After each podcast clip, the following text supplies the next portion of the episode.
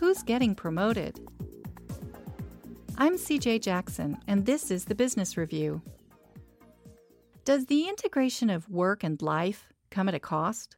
Assistant Professor of Management Sam Postian-Underdahl studied a group of nurses from the Midwestern United States Medical Center, the way they managed work and family responsibilities, and how their boss perceived the way they managed it.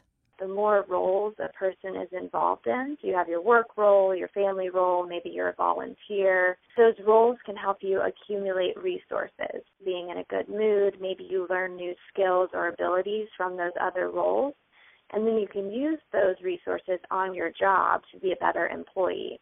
People tend to vary the degree in which they blur the lines, such as whether to take personal phone calls at work. While Postian-Underdahl says the benefits of resources outside of work can help someone be a better worker, in the study, employers still saw those integrative behaviors somewhat negatively. She says it's a double-edged sword.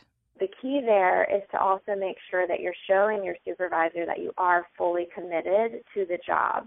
So if you need to handle family issues, try to do it in more of a private office, because we tend to have these stereotypes around the productive worker in the United States as being someone who really keeps family out of the workplace. If managers saw employees, engaging in those integrating behaviors, handling family issues on the job, for example, they were actually seen as less promotable. If we can get this news out there that employees who have a lot of family involvement may actually be more promotable, that could help turn around that stereotype.